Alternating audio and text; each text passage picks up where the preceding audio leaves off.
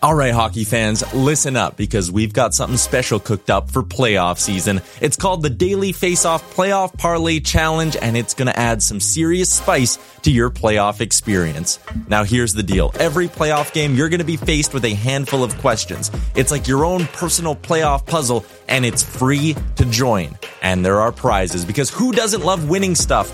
Daily winners, you're getting hooked up with gift cards. Treat yourself to some nation gear or maybe even your favorite jersey. And for the big dogs, the people who can win an entire round, it's straight, cold, hard cash. We're talking about real dough for your hockey knowledge. So lace up those skates, stretch those thumbs, and get ready to show off your hockey I Q in the Daily Faceoff Playoff Parlay Challenge. Sign up today and play every game day at games dot daily faceoff dot com and prove your puck prowess. Hiring for your small business? If you're not looking for professionals on LinkedIn, you're looking in the wrong place. That's like looking for your car keys in a fish tank. LinkedIn helps you hire professionals you can't find anywhere else, even those who aren't actively searching for a new job but might be open to the perfect role. In a given month, over seventy percent of LinkedIn users don't even visit other leading job sites. So start looking in the right place. With LinkedIn, you can hire professionals like a professional. Post your free job on linkedin dot com slash people today. Ryan Reynolds here from Mint Mobile. With the price of just about everything going up during inflation, we thought we'd bring our prices down. So to help us, we brought in a reverse auctioneer, which is apparently a thing. Mint Mobile Unlimited Premium Wireless. How to get thirty, thirty, how to get thirty, how to get twenty, twenty, twenty, how to get twenty, twenty, how to get fifteen, fifteen, fifteen, fifteen, just fifteen bucks a month? Sold! Give it a try at mint mobile dot com slash switch. forty-five dollars up front for three months plus taxes and fees. Promoting for new customers for limited time. Unlimited more than forty gigabytes per month. Slows full terms at mint mobile dot com.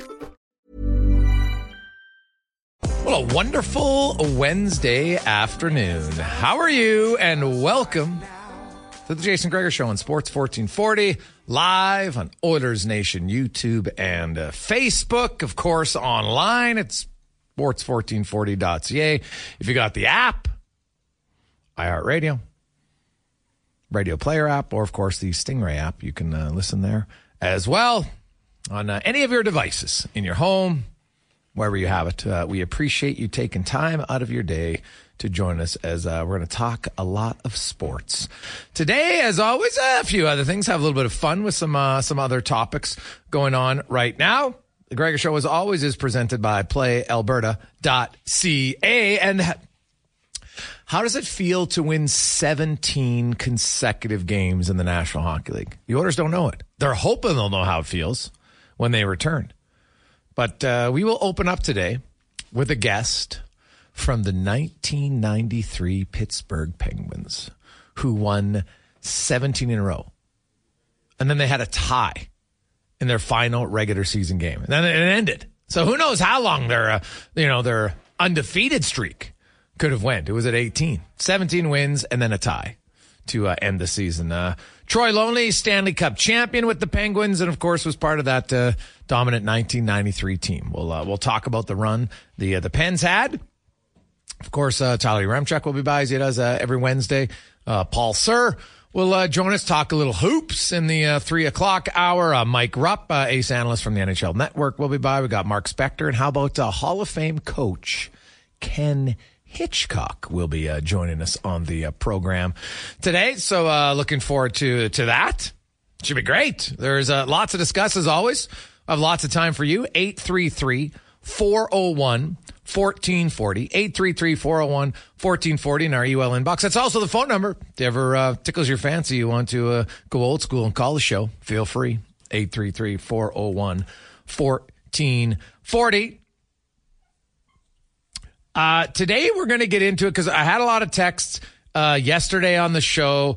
Uh, some that, you know, I'm always intrigued uh, by some idea. Some are good. Some are, I'm like, are you kidding me? Right? It's it's like suggestions that um, I, I saw the uh, uh, in an article today, the uh, Oilers Grizz- member of the Oilers Grizzlies talking about how, hey, you know what? The, the league won't die, which I totally agree. In the A J H L, those five teams are moving to the B C H L. But then he talked about, hey, you know what? Uh, uh, those five teams are leaving. Maybe someone in those markets will uh, start a new team. And I'm like, what?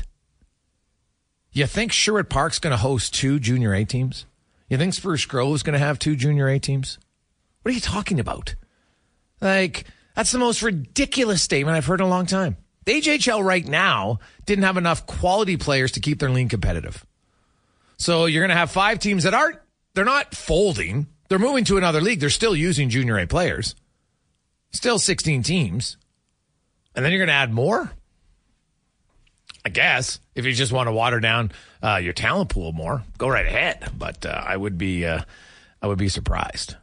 Uh, very surprised. So we'll see. But um, uh, the idea, you know, people were wondering about the, the Edmonton Oilers and their, uh, you know, was their schedule that easy? How how easy was the Oilers' schedule? Well, well, let's be honest. The Oilers had a very favorable schedule. There's no debate on that.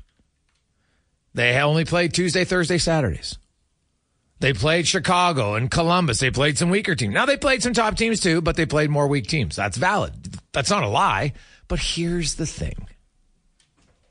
Just because you play bad teams doesn't guarantee you wins. The Boston Bruins set the N H L record last year. They won sixty-five games. They only lost twelve games in regulation and then won in overtime. Out of their twelve regulation losses, four of them came to bottom against bottom ten teams. I'm telling you, even the greatest regular season team in N H L history didn't win all their games against the bottom feeders. No one does.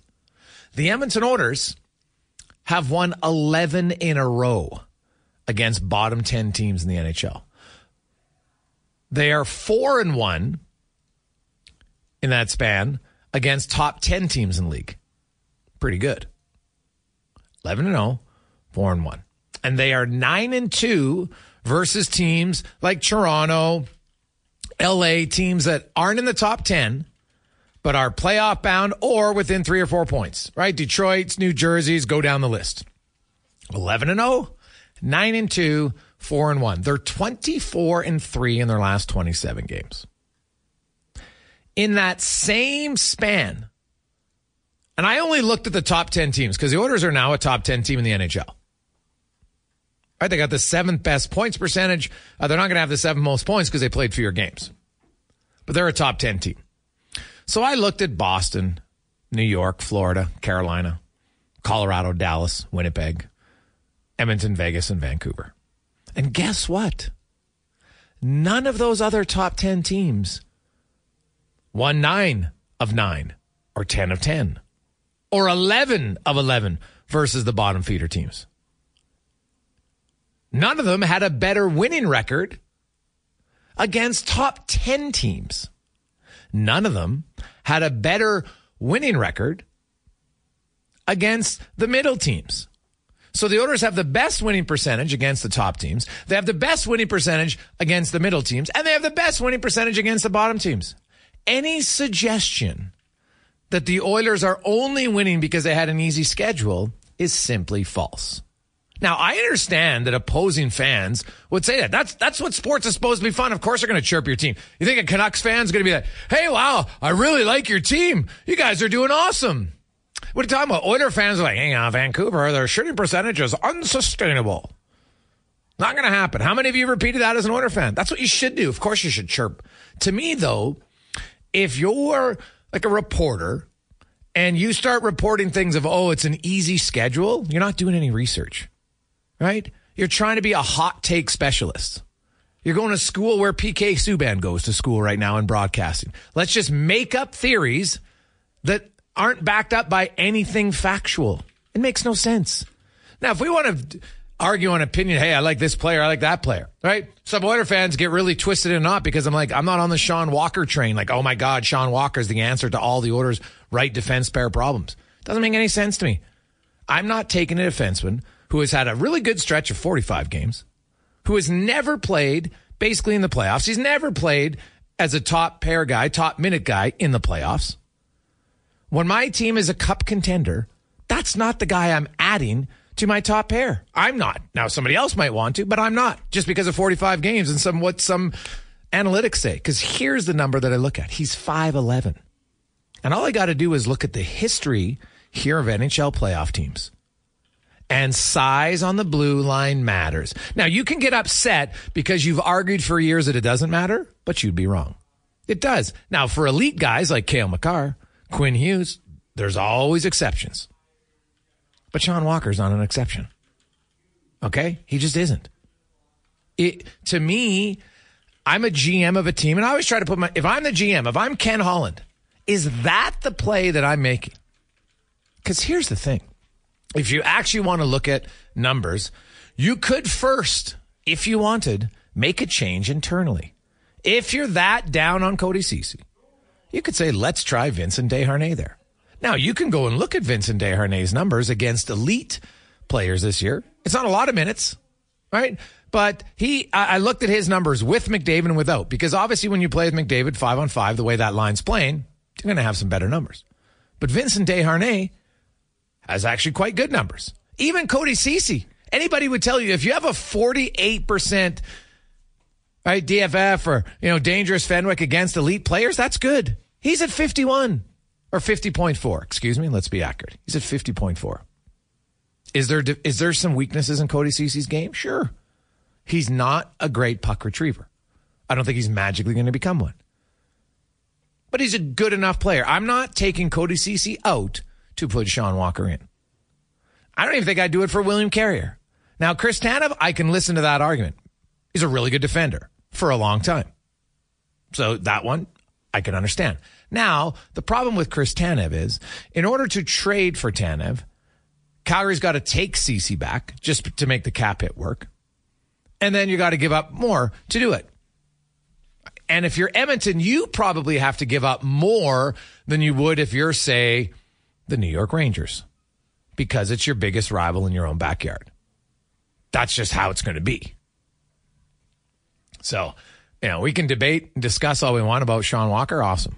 But there's, when you want to throw out things of easy schedule and that's the only reason a team wins, it's just simply false. Right. First of all, there's only, if you're a top ten team, there's only nine other teams in the league in your category. Right? That's it. But you know what? There's twenty-two other teams. So twenty-two to nine. Of course, you're going to play a higher percentage of games versus the twenty-two than the nine. It's just simple math. But the Oilers, even during this run, have the best winning percentage against the top teams. They're four and one. Now they play Vegas. What if they win that game? Then they're five and one. Now for the Oilers, February again, it, and good teams to me take advantage of advantages. That's what a good team does. And if you look at the Oilers' schedule, even in February, it's still rather favorable. And when the when the month starts, I think if Edmonton should be at least eight and four. If I look at their schedule, they have uh, two sets of back-to-backs. Neither one of them is very difficult in travel. Well, they don't have to fly between games because they play in Anaheim on Friday, the ninth, and in L A on the tenth. There's no flight. Two weeks later, in Edmonton, the twenty-third against Minnesota, twenty-fourth against Calgary. Both games at Edmonton, you're sleeping in your own bed. Those aren't very difficult uh, back-to-backs. The uh, the top ten teams they face in February, Vegas on the road, Boston at home. They have a lot of games against kind of the middle tier. L A, Saint Louis, Detroit. Oh, sorry, they have Dallas. So they got three d- games against top ten teams. They have six games against the uh, the middle tier. And the middle tier isn't bad because middle tier can still be playoff teams. L A's a playoff team. They face them twice. Detroit's a playoff team. Saint Louis right on the cusp. Playoff team. They play them twice. And then they've got three games against bottom ten teams. Anaheim, Minnesota, Calgary. So, three top, three bottom, six in the middle. Not an overly difficult schedule. They always have uh, um, every Sunday off, and they have uh, you know they have a few weeks where they have Sunday, Mondays off again, which obviously worked very well for them in the uh, in the month of January. So eight and four seems very plausible. Heck, if they went ten and two, I wouldn't be shocked. Because A, they're a good team, and good teams take advantage of other teams, regardless of when, who, or where. And that's what the Oilers have done. Uh, did you know the Oilers actually have the best points percentage in the N H L since November first? And they lost their first four games in November. And they still have the best percentage. You go a little bit later in the month, and then they're way ahead of everybody else. So They have been on a, quite a good run. I wouldn't uh, I wouldn't uh, worry about it too much.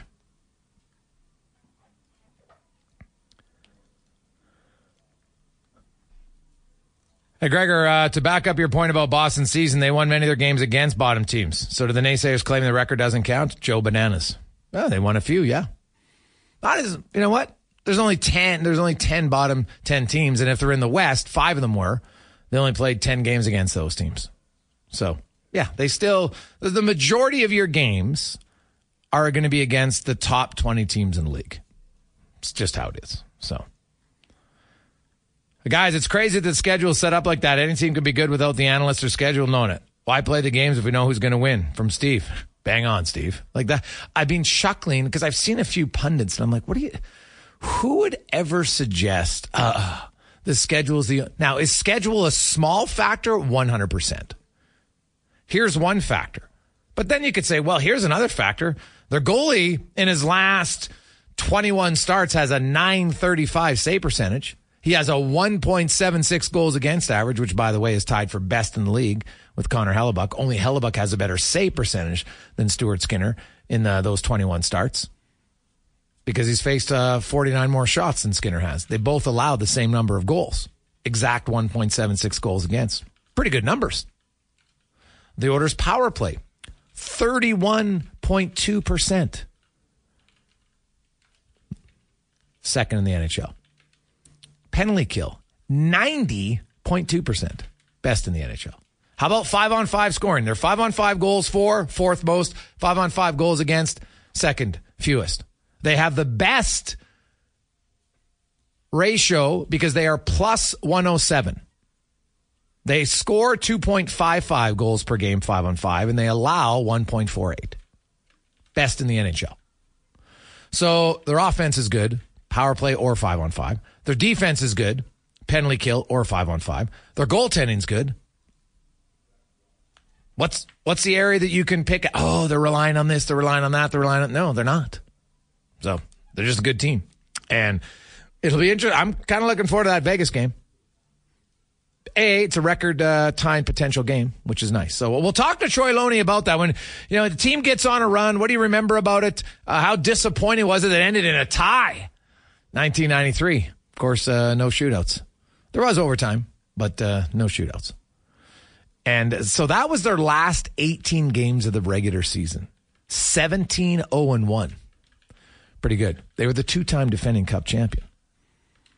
And uh, they, they breezed through the first round and then got upset by the Islanders in the second round. So, hey, we know there's no guarantee. But it still didn't change how dominant the uh, ninety-three Pens were. We'll talk to Troy Loney about it next on the Jason Gregor Show on Sports fourteen forty Live and Oilers Nation YouTube and Facebook, presented by play alberta dot c a. Welcome back. Gregor Show, presented by play alberta dot c a, where you can uh, get in the game. And, uh, hey, it is Lotto six forty-nine Wednesday at uh, play alberta dot c a. Uh, good luck. thirty-eight million dollars. Uh, the uh, classic jackpot is five. So uh, your chance to win tonight, play alberta dot c a. Nobody won Lotto Max yesterday, so it's up to forty mil. Oof, would be nice. Very, very nice. Let's get to our big guest of the day, uh, brought to you by Silent Rides Charter Company, one of Alberta's premier bus charter companies with state-of-the-art motor coaches that safely take you or your group to the next destination. Go to Silent Ice, their silent rides dot c a, and book your ride. Today, uh, we are joined by a gentleman who's a Stanley Cup champion, also a member of the uh, team who holds the N H L record for most consecutive wins at uh, seventeen. The uh, Pittsburgh Penguins, uh, nineteen ninety-two nineteen ninety-three, who were the uh, two-time defending champs when that uh, season began, uh, started their run at home on March ninth against Boston. The funny part was they were one four and one in their previous six games, and then they got red hot. They won seventeen games in a row before tying their final regular season game, six six, old-fashioned shootout against the uh, New Jersey Devils. Uh, Troy Loney joins us to uh, talk about uh, some uh, great Penguins teams. Troy, welcome to the show. How you doing? I'm doing good. Thank you very much for having me on. Hey, I appreciate it, Troy. What What do you remember of that uh, seventeen-game heater back in nineteen seventy-three or nineteen ninety-three?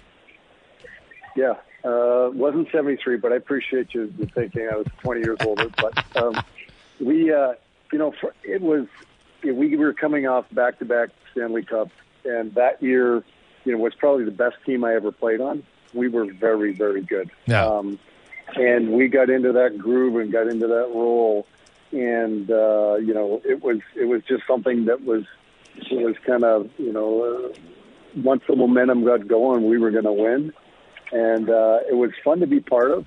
You know, you look back on it now and you kind of wonder, you know, good time to burn that much energy heading into the playoffs, and you know, my answer would be no, but. Um, You know, it was fun to be part of during the regular season, for sure.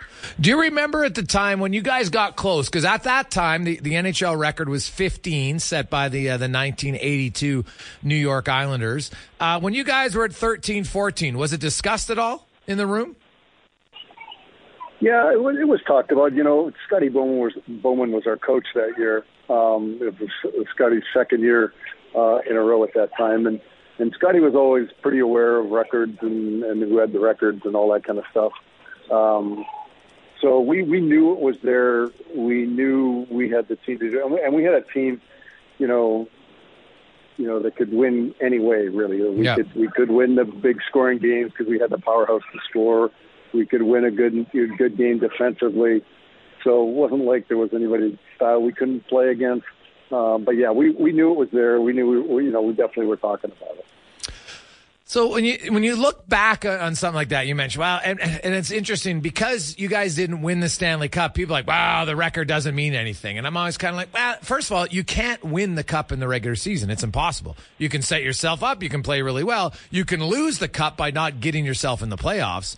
But Troy, as a guy who's won the Stanley Cup, you would know that, you know, kind of once the regular season ends, it's a new season. The game becomes way more physical. Usually it's much more intense, and you're going completely different. You go from playing different teams every night, every second night, to playing the same team for seven straight days. Did, like, when you look back on it, obviously it doesn't compare to a Stanley Cup, but w- what are you most proud of of that seventeen-game streak? Well, every, you know, especially when you're coming off winning back-to-back Stanley Cups, everybody wants a piece of you, so it's not like you have an easy game any night. Because everybody wants to knock off the defending can, uh, champion, and everybody wants to knock somebody off of a winning streak. So that means that you've got to be playing that much better to be able to win those games. So just the consistency to be able to do that was something, you know, to really be, to be cool. I mean, you know, you, you know, a lot of guys will say you've been on teams and you, you you're, you're pretty sure you can win games, but that was a team that, you know, we were all very comfortable. If we were down a couple goals, even down three goals, we still had the team that could win the game. So being part of something like that was very, uh, very special. And, and to be in that kind of a groove, it's, it's you know, it, it was it was really, really cool to be part of that. Troy Loney uh, joins us. And, you know, Troy, you look back at that Pittsburgh team. Obviously, Mario Lemieux is one of the greatest players ever. Yarmer, Jagger. You had young, uh, Ron Francis. But, you know, you also had Rick Tocchet, who's now a coach in uh, in Vancouver. Um, you know, so you had Kevin Stevens. You had a really good mix. You had the skill guys, but then you had a lot of toughness yourself, right? Uh, you know, a guy who could score double-digit goals and then also uh, wasn't afraid to drop the mitts if, if necessary. Um What, what was it about kind of when you joined the Penguins? Because you were drafted into that organization, right? You were drafted actually before Mario Lemieux, and uh, you know you came in the N H L. Uh, I think his uh, you were you had played the year before, and then after he was drafted, he came in as a rookie. You were there. Like, did he? Did you know instantly in eighty-four, eighty-five? You're like, okay, like things are going to change. They didn't change overnight, but did you say, okay, like it's coming because we got sixty-six? Well, anytime you get a player like that, and it's not like he came in the league and struggled in the beginning. He was he was good from the moment the moment he came to training camp. You could tell he was that kind of a special and gifted player. But you know, it always takes you know when a team has struggled. You know, the Penguins struggled so so mightily for all those years before. It's tough to shake that that that shadow of losing. It just it just is. And it took us. You know, it wasn't like you know Mario showed up one day and the next day we were in the playoffs and then we won the Stanley Cup. I mean, if you look back on it, it took us, you know, four or five years to get the right pieces together. And, you know, we went through a lot of different coaches. You know, I in my ten years with the Penguins, I think I had eight or nine different coaches. That's a lot of coaching. Yeah. And, you know, until you get the right people in, whether coaches, G Ms, make the moves, and you talk about the guys we had on that team, you know, you don't just fall into players like Lemieux and, and Francis and, you know, Trotsky was on that team and Tocchet was on that team and Old Samuelson and Larry Murphy and, you know, Yager. I mean, Tom Barrasso. There's a lot, there's a lot of very, very good players on that team. So it, but you still got to shake that, that mindset of can can the organization win, let alone the team, but can the organization win? And it was it was it was nice to be part of that journey. Frustrating for sure at times, but very nice to see us come out on the other end of it. What was interesting about your team, uh, kind of similar in a way to, to Tampa Bay. Now, it was a little bit of a gap, but Tampa Bay had made it to the Stanley Cup final in two thousand fifteen. Then they had that, you know, unbelievable year in nineteen, lost in the first round, and then finally won two cups in twenty and twenty-one. You guys, you know what, uh, when you became a regular in, in the N H L, uh, was in, in eighty-seven, eighty-eight, you'd been up and down like a lot of young guys, uh, you know, from the American League to the N H L, back and forth. And then uh, in your second year, you guys made the playoffs, you won a round.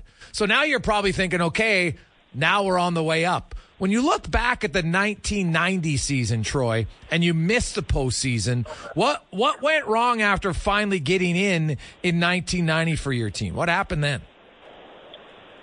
You know, we had we had a coaching, we had another coaching change and another uh, G M change at the time, and you know, I don't think we we didn't necessarily have the depth to do. Um, to, to go much farther, and we didn't. It felt like almost like we didn't improve uh, as a team. We had uh, some similar players, but we didn't get better as an organization. And I and I don't know that we truly believed we were there. We played well enough to get into the playoffs, but I don't know that uh, the organization or the city or anything felt like we had really kind of you know landed in our spot. And in those days, you know, the Patrick division was very, very tough. There were a lot of very good teams in the Patrick division.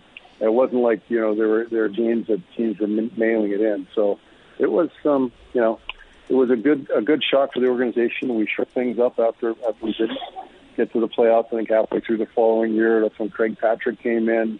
You know, he coached in G M for a while, so he got close enough to see what we had and what we didn't have. Then he just pulled off some magical moves.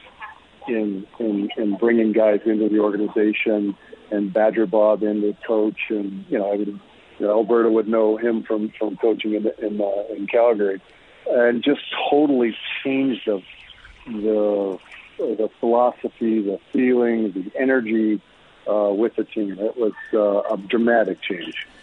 Troy Loney joins us, two-time uh, Stanley Cup champion, uh, also member of the uh, Penguins, who uh, currently hold the N H L record uh, with a seventeen-game winning streak. The Edmonton Oilers could tie that record if they are able to defeat Vegas next Tuesday. Uh, Troy, you know, you won the two cups, and then, of course, uh, you, you guys have that great run in ninety-three.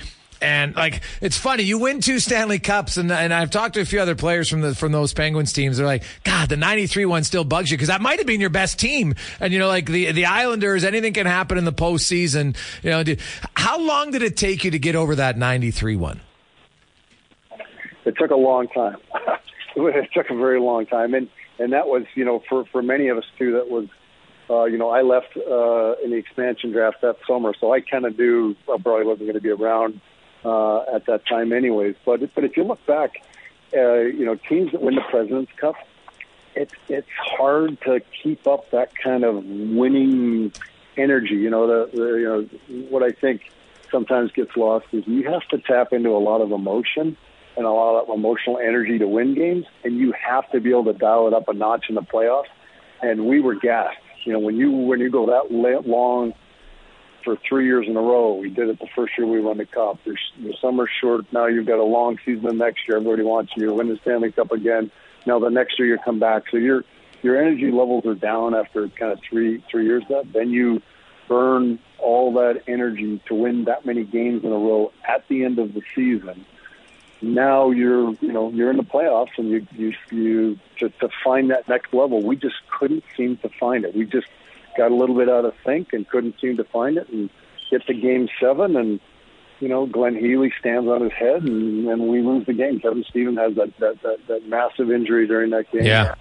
Uh, it, it was, it was a, you know, it, it was, I would say, you know, you got to be cautious on how much energy you burn uh, at different times during the season. Not that, not that you'd coach to lose, but, you know, maybe you can coach not to win so hard sometimes. Hmm, interesting. So you left Pittsburgh. You know, you you started out on an organization that wasn't winning very much, and then obviously you, you got to the top twice, which is amazing, right? Uh, yeah, I'm sure you look back in your career like, oh my God, what a fun career I had. Then you go to Anaheim, and you're the first ever captain in Anaheim Ducks history. Uh, you also uh, set a career high that year in goals, uh, despite missing twenty games. You had thirteen uh, Genos that year. Troy, how, on a personal note, how fun was it? How challenging was it to go from perennial top dog to an expansion team? Well, it was, you know, it was better than when I got to the Penguins early in my career. Okay. You know, Pittsburgh has not, not always been the hockey town that, that it turned into, for sure. Um, you know, we had six thousand people in the arena. I got to go to a place where it was a brand-new arena at the time called The Pond. It was, the crowd was definitely into the game, maybe not quite sure what, exactly why they were into the game, but there was a lot of activity, and we were owned by Disney, so they made everything, everything a show. Everything was entertainment. So the change in all of that was very Uh, interesting to be part of. It was fun to be, you know, somewhere where there was warm weather and sunshine. Um, so that part was, was fun to do. And, and, you know, we had a lot of guys um, on that team that were, you know, probably had similar careers to me, and many of us did. We were third, fourth line guys at other organizations, and some guys were young guys maybe um, that didn't have the success early uh, in their careers with whatever organization they were with. So the bonding that we had as a team, and Ron Wilson was our coach, and, you know, we had a very good team for an expansion team, uh, especially the way the expansion was done in those days. Yeah. So, um, a fun time, a good change, um, and, and I, I thoroughly enjoyed it. Troy Loney joined us. And so, Troy, you went there and obviously got to play more. You're the captain of a team. You mentioned Disney's running everything. Is there one one memory of just kind of, you're like, okay, now we're kind of maybe in, in the big time when it comes to production? What, what was the one thing you did, you know, or came to the game presentation that you're just like, okay, this is completely different than what, I, what I've experienced in my career to this point? Well, a couple things. One, you know, before before one of our first games, Um, you know, Disney and, and their folks, Entourage, were, were wheeling people in and out of our locker room, you know, five minutes before we're going out for the game, um, you know, like it was a backstage pass. And that's uh, that's very unusual in the hockey world. So we had to kind of say, hey, you can't, you know, we had Kurt Russell was coming through the locker room, you know, which was, which was pretty cool. But we were still trying to get ready to, uh, to play a game. And then, you know, when, when you scored a goal, Um, Tinkerbell would would uh, they would show the replay of the goal, and Tinkerbell would come down from the, the you know you, your picture's up on the jumbotron, and she'd come down and, and hit you with a wand and put a little pixie dust on you. So that was definitely definitely unique and definitely part of the Disney production. Oh, that is uh, awesome. So now it's five minutes before the game. Guys want to be focused. Kurt Russell at that time, pretty major star. So he comes in. Uh, was he shaking everybody's hand? Is he, or is he just in and out? And you know, eventually, you as the captain, did you have to say, okay, guys, like we might, you know, hey, we, we'd love to meet all these guys, but can we maybe do it after the game? How did, how did how'd that conversation go? Yeah, that that's kind of, he, he walked in, shook, did ever shake everybody's hand, wished us all good luck. And then after the game, I went to the, To, to our, and our coach knew it right away. Ron yeah. was like, "Hey," well, he didn't know what was going to happen, um, but he went in and said, "Hey, this is this is something we can't make a habit of." So, and Disney was very respectful, and they knew they didn't really know the space, and that was their first foray into sports. Because if you remember at the time, uh, they started with the Ducks, and then they bought the Angels, and then they actually wanted to buy the Clippers. They were going to do a whole thing, and you know, and try to get into the football world. Um, but they were really good. Uh, they treated us very, very well there. Yeah. Uh, now, Troy, you're you're from Bow Island, Alberta, which I think is about a half an hour outside of Medicine Hat, if my uh, geography is correct. So, um, are you the are you uh, you're a proud uh, resident of Bow Island? Uh, I'm assuming you must have played some of your minor hockey at some point in Medicine Hat. Um, c- kind of take me a little bit back to to your minor hockey journey. Yeah, uh, yeah. I was from uh, I was thirty miles from Medicine Hat, heading towards Lethbridge, but uh, played all my minor hockey uh, in uh, in the Bow Island area in the in the Spud League at the time. So played against other small towns, Boxall, foremost, you know, little towns down in southern Alberta, and then played uh, Junior B in Taber, Taber, Alberta. Okay. And from there went to um, played my uh, major junior with the Lethbridge Broncos and the Sutter Boys um, up in Lethbridge, which is about an hour away from where I grew up. Oh man, that's a, you know what? It's it's funny. Like I like the you know guys come from small places, and you know Taber, and then moving around. You know, there's a there's a great hockey uh, experience down in Lethbridge and Medicine Hat, and, and that part of it. Uh, Art, now do you live there, Troy? Where are you living now?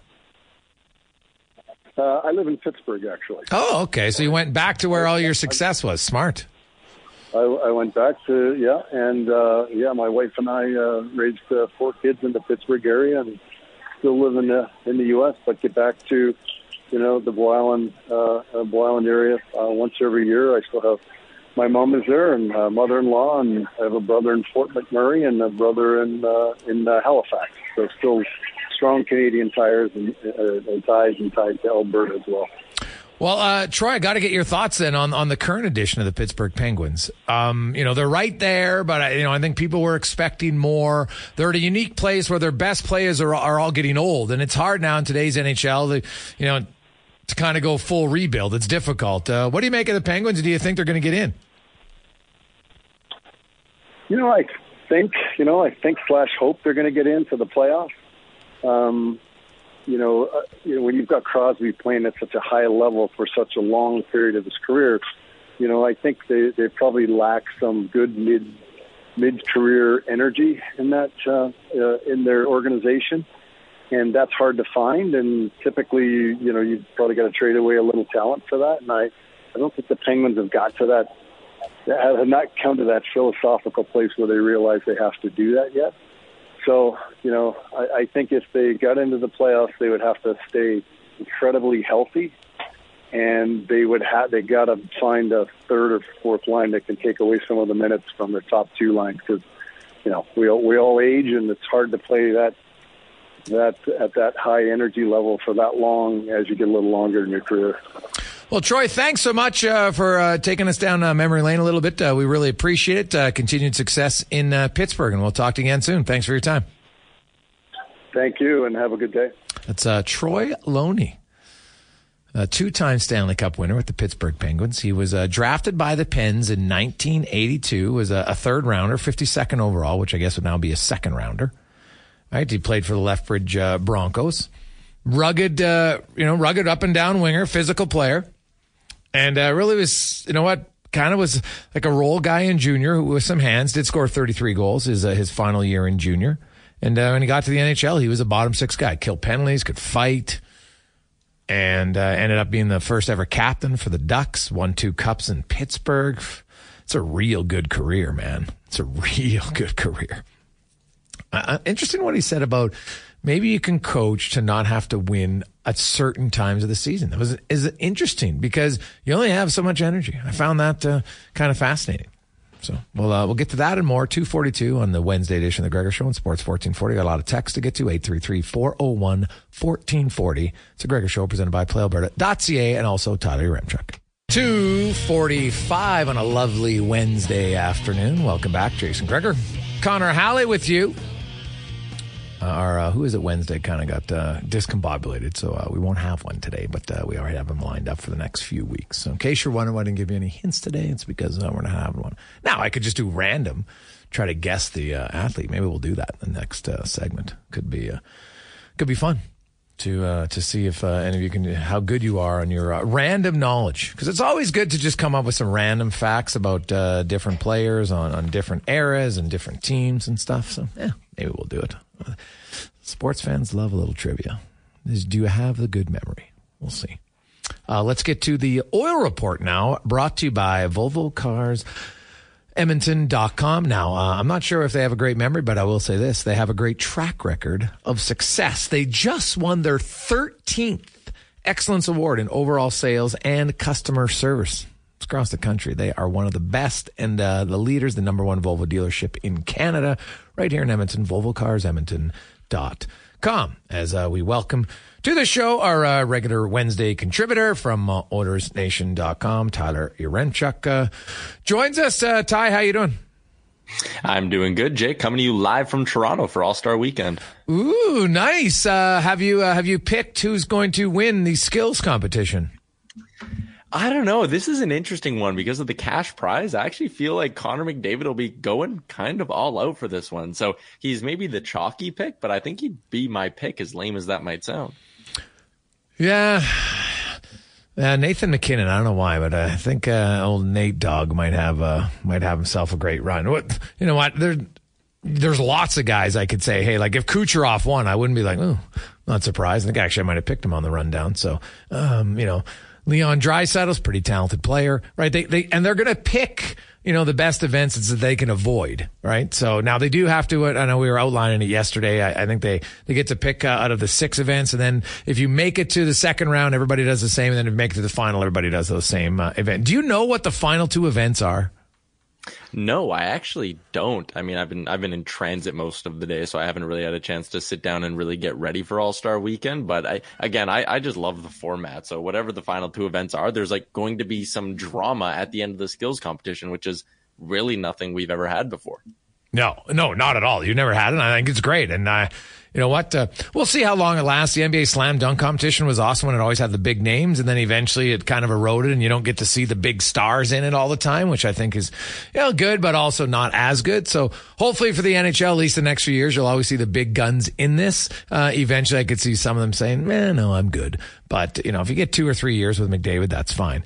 Um, the, uh, you know, I, I was, Looking at the standings, I was looking at the schedule the remainder of the way. The Oilers play the most games. They have the most sets of uh, back-to-backs, although one of them is really only difficult in travel. The, the rest, they've got a few that are both in Edmonton, maybe in Edmonton and Calgary or Anaheim and L A, so it's it's not crazy. But we just had Troy Loney on, and he talked about, you know, yeah, only have so much energy at times. And uh, especially in April, when the Oilers play ten games in eighteen days, including five games in the last week of the season. And and the way it's set up this year, Ty, is the regular season ends on the eighteenth. They want the playoffs to start on the twentieth.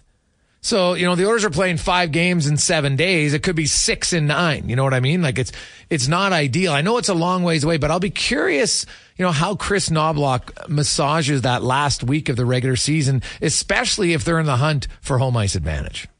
Yeah, and that's what I was going to say. Like, hey, who knows? Maybe the Oilers keep humming along at a seven hundred points percentage kind of pace, and we're in the final four games of the season, and it's like, ah, you're not catching Vancouver, and you're kind of locked into that two spot so you can start resting guys. But that's also a bit of a delicate balance. It's the age-old debate in sports of rest versus rust, and I think we've heard a lot, and we've even seen a lot in the N H L. Look at Florida last year, right? You want to be playing your best hockey right before the playoffs. You want to have that momentum. You want to be feeling good about yourselves. So there's a part of me that's like, you know, maybe earlier in the month in April, you make sure everyone's recovered from any little bumps or bruises they may have, but you probably want to make sure your lines are set and you're playing with a good amount of momentum going into the playoffs. I don't know if you want to get cute and start resting guys if you have a spot locked up.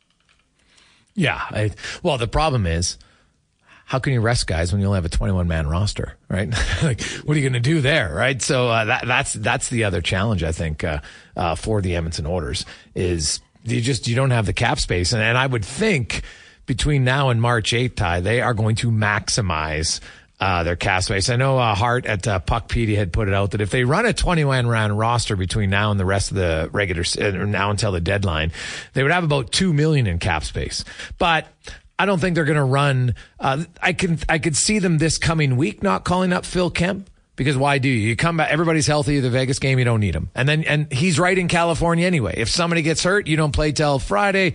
You can call him up then, and if not, you don't call him up for the Friday game. And if someone gets hurt, well, then he just gets and comes to L A the next day anyway, right? So so you can save, and every day it matters. But I don't see them running a twenty-one man roster through to the deadline. Do you? No, I don't think so either. I, I think at some point you want to have that kind of insurance built in. I mean, especially when you're on the winning streak as well. You don't want to run a chance that, hey, you're trying to keep the heater going and all of a sudden you need to play a game with one less guy. But it is, I mean, I guess encouraging, not surprising, but the Oilers are keeping an eye on this thing. Like Dylan Holloway was, in air quotes, sent down to Bakersfield. He's not going to play games for the Condors. That's purely a cap manipulation play, right? So they're keeping an eye on it, and I think it's going to set them up to hopefully make a big splash ahead of March eighth. When you say big splash, how high of a splash are you expecting?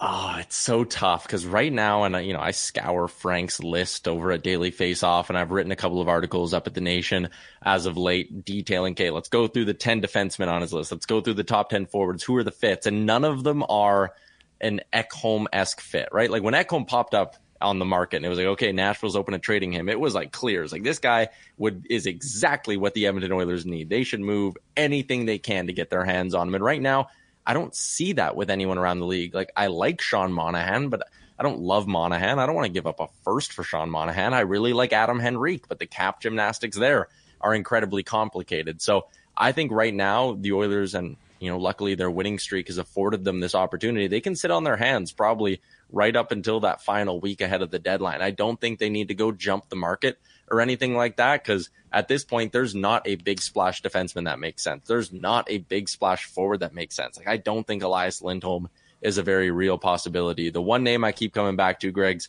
is if the Devils decide to sell, Tyler Toffoli is the guy. If you get him at fifty percent retained, that's a playoff performer, a guy who would slot perfectly into that second line right wing spot. I could see him gelling really well with Leon Draisaitl just in the way they play. That's a guy. If New Jersey falls out of it, and who knows, as other teams fall out, other players might become available. But Toffoli, I think, is who I've hitched myself to as the dream target for the Oilers. Yeah, I actually looked at uh, him and we, we busted it down. You probably could get him at twenty-five percent. You get a third team in like Ryan O'Reilly. It costs you a fourth to do that, right? Um, because the, the, I, I think there's two. I, I firmly believe the Oilers are going to add a veteran defenseman, right? To, who's like a, you know, it's a number seven. Uh, just because, you know, they need depth uh, on the blue line. Teams, there's all, there seems to be a few more injuries on the blue line than there is up forward for whatever reason in the playoffs. You know, more physical blocking shots. I have no idea why. Um, there is lots of talk about, you know, upgrading Cody Ceci. And I've said it for, you want to upgrade Cody Ceci. You can make a strong argument that you would like to. The problem is, I'm Sandra, and I'm just the professional your small business was looking for. But you didn't hire me because you didn't use LinkedIn Jobs. LinkedIn has professionals you can't find anywhere else, including those who aren't actively looking for a new job, but might be open to the perfect role, like me.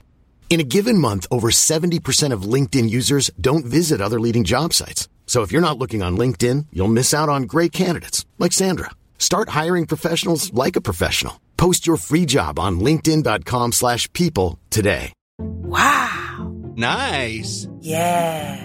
What you're hearing are the sounds of people everywhere putting on Bombas socks, underwear, and T-shirts made from absurdly soft materials that feel like plush clouds. Yeah, that plush. And the best part? For every item you purchase, Bombas donates another to someone facing homelessness. Bombas. Big comfort for everyone. Go to bombas dot com slash A cast and use code ACAST for twenty percent off your first purchase. That's bombas dot com slash A cast. Code ACAST.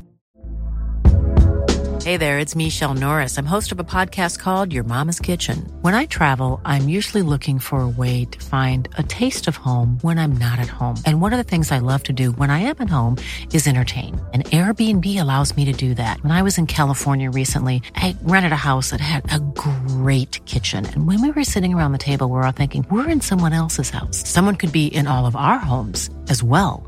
If you have a home, but you're not always at home, you have an Airbnb. Your home might be worth more than you think. Find out how much at airbnb dot com slash host. I don't view Sean Walker as an upgrade. I, I think it's a very risky move to add in a guy who's had really good forty-five, fifty games. But he's, he's got no playoff experience. And he definitely doesn't have any playoff experience playing against the top guys, right? And when you're in a year where everybody feels the Oilers are super close, I would ra- if I was the Edmonton Oilers, Tyler, I would I would look at giving Vinny Desharnais a chance with Darnell Nurse before I would go out and get Sean Walker. I'm not he doesn't move the puck like Sean Walker, but size does matter in the playoffs. It's been proven unless you're an elite defender, right? Guys like Kale McCarr, et cetera. And Sean Walker's a good defenseman. I don't view him as an elite defenseman. So where do you come out on Walker and then uh, even the next tier in Carrier? Well, yeah, and, and like I like Sean Walker. I've watched him play this year. He's having a hell of a season. But to me, it's like it. it if you believe it's a little upgrade on Ceci, is that little upgrade worth, one, sacrificing Ceci from the roster to make the money work, two, giving up a draft pick, and taking the risk on chemistry as well? Like Darnell Nurse and Cody Ceci have played like twenty-two hundred five-on-five minutes together. That's a lot of time they've spent together. They have chemistry together. The Oilers' D pairings have basically stayed the exact same ever since they acquired Matias Ekholm. So for me, if I'm going to disrupt that chemistry, if I'm going to give up assets, I'm only doing it if it's someone you can look at the same way you looked at Ekholm last year and you go, that is a clear-cut, slam dunk, whatever cliche you want to throw in, they're an upgrade and there's no ifs about it. And for me, with Walker, as much as this bounce back has been impressive and he's having a good year and I think he has a future as a top four D-man, he's not a slam dunk upgrade right now. So I, I'm not taking that risk. I'm not disrupting the chemistry. I'm not giving up assets for a guy who maybe at best is a marginal upgrade. And, and the other thing is, if you look at how the Oilers deploy their defense, they don't have a clear-cut number one pair. They have two pairs that play very even minutes. The difference is uh Bouchard gets uh, a little bit more offensive start, as he should, and uh, him and Ekholm play way more with McDavid, as they should. He's their best offensive player. So I under d- defenseman, I should say. So I understand why they do it. But it's not like where other teams will have a top pair guys and they're playing twenty-five minutes and then your second pair is down at twenty-one. That's not how Edmonton does. Uh, Bouchard, who leads their team in five on five minutes, is fortieth per game amongst N H L defensemen. fortieth. Now, Ceci is fourth on the orders, but he's seventy-second. That's basically four guys. If you look at each team having, you know, sixty-four defensemen in, in your top, the orders have four as far as five-on-five minute eaters. So they actually play. They don't have one guy who eats a lot, but they got four who play a lot. And so to me, it's it, it's almost like you have a one A, one B in how they deploy. So I'm not even, it's, there's no big gap in the minutes. And come playoff time, they're not going to play Darnell Nurse less. No, and we've seen that over the last couple of years. They don't play Darnell Nurse less. And I know everyone wants to point to last year when, you know, the numbers show that Ceci and Nurse kind of got caved at five on five. And I, and I totally get that. But during their run to the Western Conference Finals the year before that, at five on five, the Oilers outscored the opposition with Cody Ceci on the ice. So again, I, I think there's an argument to be made about upgrading Cody Ceci. I think that should be something the Oilers look to do ahead of March eighth. But it needs to be a clear-cut. Like, I'm not doing this for Sean Walker. Even Chris Tanev. Like, I agree, Chris Tanev is better than Cody Ceci. But is it worth that price? Is it worth taking the risk? I'm not sold on it. I think I'd rather see them upgrade the forward group if no new names pop up on the D market. Yeah. So it, it will be fascinating. The do you think they need an uh, a fourth-line center? If McLeod and, and Holloway are going to play together on the third line, do they need a fourth-line center, or are you happy with Derek Ryan? I don't know if I love Derek Ryan's ability to play center, especially in a playoff series. The name that sticks out to me is Nick Dowd in Washington. He creeped into the top ten on Frank's board. He's got an extra year on his deal at one point three million dollars. He doesn't bring you any offense. And the reason I scoffed at the Nick Dowd thing a couple of months ago when people were bringing it up was because he's not a third line center for me. If you're trying to win a Stanley Cup, I don't think you want Nick Dowd running your three C just because there's no offense there. But if he's your four C and he's the right shot who helps you kill penalties and win some important draws for you, then I think he makes a ton of sense. And hey, if Washington, maybe you can sweeten the pot a little bit and get them to retain on some of this, and you get Nick Dowd for the rest of this run dirt cheap, and you get him for all of next year dirt cheap as well. That's one that I'd be interested in, but it also sounds like there's a pretty strong market forming for Dowd. So do I want to overpay for a guy like that when you know, looking at the depth chart, he's going to be stapled in as your fourth line center? I don't know if I want to overpay for that either. Like, it's a weird market, Greg. There's so many teams kind of in the mushy middle where they don't know if they're sellers yet. And there's a bunch of teams in the West who all look like, the, I mean, I'm going to include L A in the conversation, but those seven teams in the West all look like they have Stanley Cup aspirations. So there's seven aggressive sellers and only a couple of true, or sorry, seven aggressive buyers and only a couple of true sellers right now. And it's just led to not that many interesting players being on the market, if we're being honest. Yeah, that's fair. And and here's the thing. It's January thirty-first. As we, we, we alluded to uh, Matias Ekholm. At, at this time last year, he wasn't on the trade market. And then Nashville decided to make him available. And those, and the other thing is I talked to two uh, other G Ms. And uh, he said, I always find it interesting when people will, will talk about this one trade that really works out, and they just expect you to be able to make another one. Like, those trades are very rare. They're very, like, you go across the league, not just for one team, but just around the league. Like, it's hard to have a trade like that. A, the players don't come available very often. And B, to get one and really and, and blatantly win the trade, that's also pretty rare. Yeah, totally. And that's why, again, I think there's a chance the Oilers just check down a little bit at this deadline. As much as I'd love to see a Toffoli type trade, I'm not sold it's going to happen. As much as I'd love to see a right shot Matias Ekholm type deal, I don't think that trade's going to be out there. It might be a deadline where you sit there and you're doing a Kulikov-esque deal like you did a few years ago, fourth round pick, get a veteran defenseman in, use him as your number seven, a little bit of a safer play than Broberg maybe, and then you get a fourth line center and maybe you add another layer of forward depth. But as much as I think the Oilers are in push the chips in, win now mode and all of that stuff, if the market's not there, the market's not there, and you shouldn't just spend assets and spend money just for the sake of doing it. Like, it needs to be a good fit. And like you said, it's tough to make those kinds of trades. Uh, lastly, the uh, the hype in Toronto around the All-Star game. Uh, you know what? The, you mentioned the uh, the money on the line, so uh, it'll be fun. Um, uh, now, is it true if you're the last pick in the draft, you get a car? Is that true? Oh, I remember they did that however many years ago. I again, I'm not sure. I just kind of oh, okay. got in. I haven't even gotten my media pass yet, so uh, I'm not up to date with anything, which is a terrible thing to say as someone doing a radio hit from All-Star Weekend. Oh, okay. I was just curious because I'm like, are we are we serious now? We're giving away a car because someone gets picked last, and in a well, I call it the very good game. It's not even the All-Star game, so yeah. Uh, we'll see. We shall see. Uh, anyway, Ty, uh, enjoy Toronto. Uh, is this your? Uh, no, you've been at T O a few times, obviously. But uh, where will you be? Uh, are you and Frank? You guys going out on the town tonight? Uh, yeah, we got a little team dinner tonight. I got bagged milk with me. Liam's here as well. We got a whole crew from Oilers Nation and Daily Faceoff, so I'm sure we'll be ripping it up tonight. Oh, geez. Well, pace yourself, kids. I know. Pace yourself. I know. Have a good one. Thanks, Greg. That's uh, Tyler Yaremchuk from uh, Oilers Nation and uh, the Daily Faceoff podcast. Uh, three o'clock, we'll come back. We got, man, the text line is just humming today. I love it. eight three three, four oh one, fourteen forty. We'll get to all of that after the con man and a Sports fourteen forty update brought to you by B I E Engineering, specializing in all your residential, commercial, and industrial structural engineering needs. Go to B I E E N G dot com. Hi, this is Craig Robinson from Ways to Win, and support for this podcast comes from Invesco Q Q Q, the official E T F of the N C double A. Invesco Q Q Q is proud to sponsor this episode and even prouder to provide access to innovation for the last twenty-five years. Basketball has had innovations over the years, too. We're seeing the game played in new ways every day. Learn more at Invesco dot com slash Q Q Q. Let's rethink possibility. Invesco Distributors, Incorporated.